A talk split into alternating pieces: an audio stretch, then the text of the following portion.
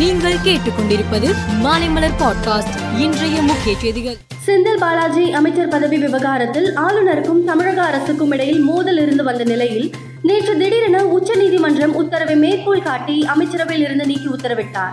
ஒரு அமைச்சரை நீக்க ஆளுநருக்கு அதிகாரம் இல்லை என திமுக தலைவர் மு ஸ்டாலின் கடும் கண்டனத்தை பதிவு செய்தார். பின்னர் நள்ளிரவில் செந்தில் பாலாஜி அமைச்சர் பதவி நீக்கம் நிறுத்தி வைக்கப்பட்டதாக முதல்வரிடம் ஆளுநர் தெரிவித்ததாக தகவல் வெளியாகியுள்ளது. மத்திய உள்துறை அமைச்சகத்தின் அழுத்தம் காரணமாக ஆளுநர் நிறுத்தி வைத்துள்ளதாக தெரிகிறது.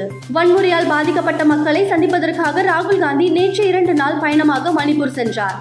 இம்பால் விமான நிலையம் அருகே உள்ள சோதனை சாவடியில் ராகுல் காந்தியின் வாகனத்தை போலீசார் தடுத்து நிறுத்தினர். தன்னை தடுத்து நிறுத்தியது துரதிருஷ்டவசமானது என ராகுல் காந்தி குற்றம் சாட்டியிருந்தார். ஆனால் ராகுல் காந்தி செல்ல இருந்த பாதையில் கையெறி குண்டு தாக்க வாய்ப்பு இருந்ததாக மணிப்பூர் எஸ்பி விளக்கம் அளித்துள்ளார். மெக்சிகோவில் நூற்றி இருபத்தி இரண்டு டிகிரி வெயில் கொளுத்தியது. கொளுத்தும் வெயிலுக்கு வெப்பம் தாங்காமல் பலர் மயக்கம் போட்டு விழுந்தனர். வெப்பாலையில் சிக்கி கடந்த இரண்டு வாரங்களில் நூறு பேர் வரை இறந்துள்ளதாக அதிகாரிகள் தெரிவித்தனர். அமெரிக்க பல்கலைக்கழக விண்ணப்பத்தில் இனத்தை பயன்படுத்த அந்நாட்டு உச்சநீதிமன்றம் தடை உத்தரவு பிறப்பித்துள்ளது. உச்சநீதிமன்றத்தின் இந்த தடைக்கு முன்னாள் ஜனாதிபதி ட்ரம்ப் வரவேற்பு தெரிவித்திருந்த நிலையில் ஒபாமா எதிர்ப்பு தெரிவித்துள்ளார். சர்வதேச கால்பந்து அணிகள் தரவரிசையில் இந்திய அணி நூறாவது இடத்திற்கு முன்னேறியுள்ளது. ஐந்து ஆண்டுகளுக்கு பிறகு நூறாவது வந்துள்ளது குறிப்பிடத்தக்கது. தமிழ்நாடு பிரீமியர் லீக்கில் நேற்று நடைபெற்ற ஆட்டத்தில் மதுரை பேந்தர்ஸ் எட்டு விக்கெட் வித்தியாசத்தில் திருச்சி அணியை வீழ்த்தியது. முதலில் விளையாடிய திருச்சி நூத்தி ஐந்து ரன்னில் சுருண்ட நிலையில் மதுரை பேந்தர்ஸ் எளிதாக இலக்கை எட்டி பிடித்தது. இங்கிலாந்து ஆஸ்திரேலியா அணிகளுக்கு இடையிலான இரண்டாவது ஆஷஸ் போட்டி லண்டன் லாஸ்ட் மைதானத்தில் நடைபெற்று வருகிறது. இதில் ஆஸ்திரேலிய அணி நட்சத்திர வீரர் ஸ்மித் சதம் விளாசினார்.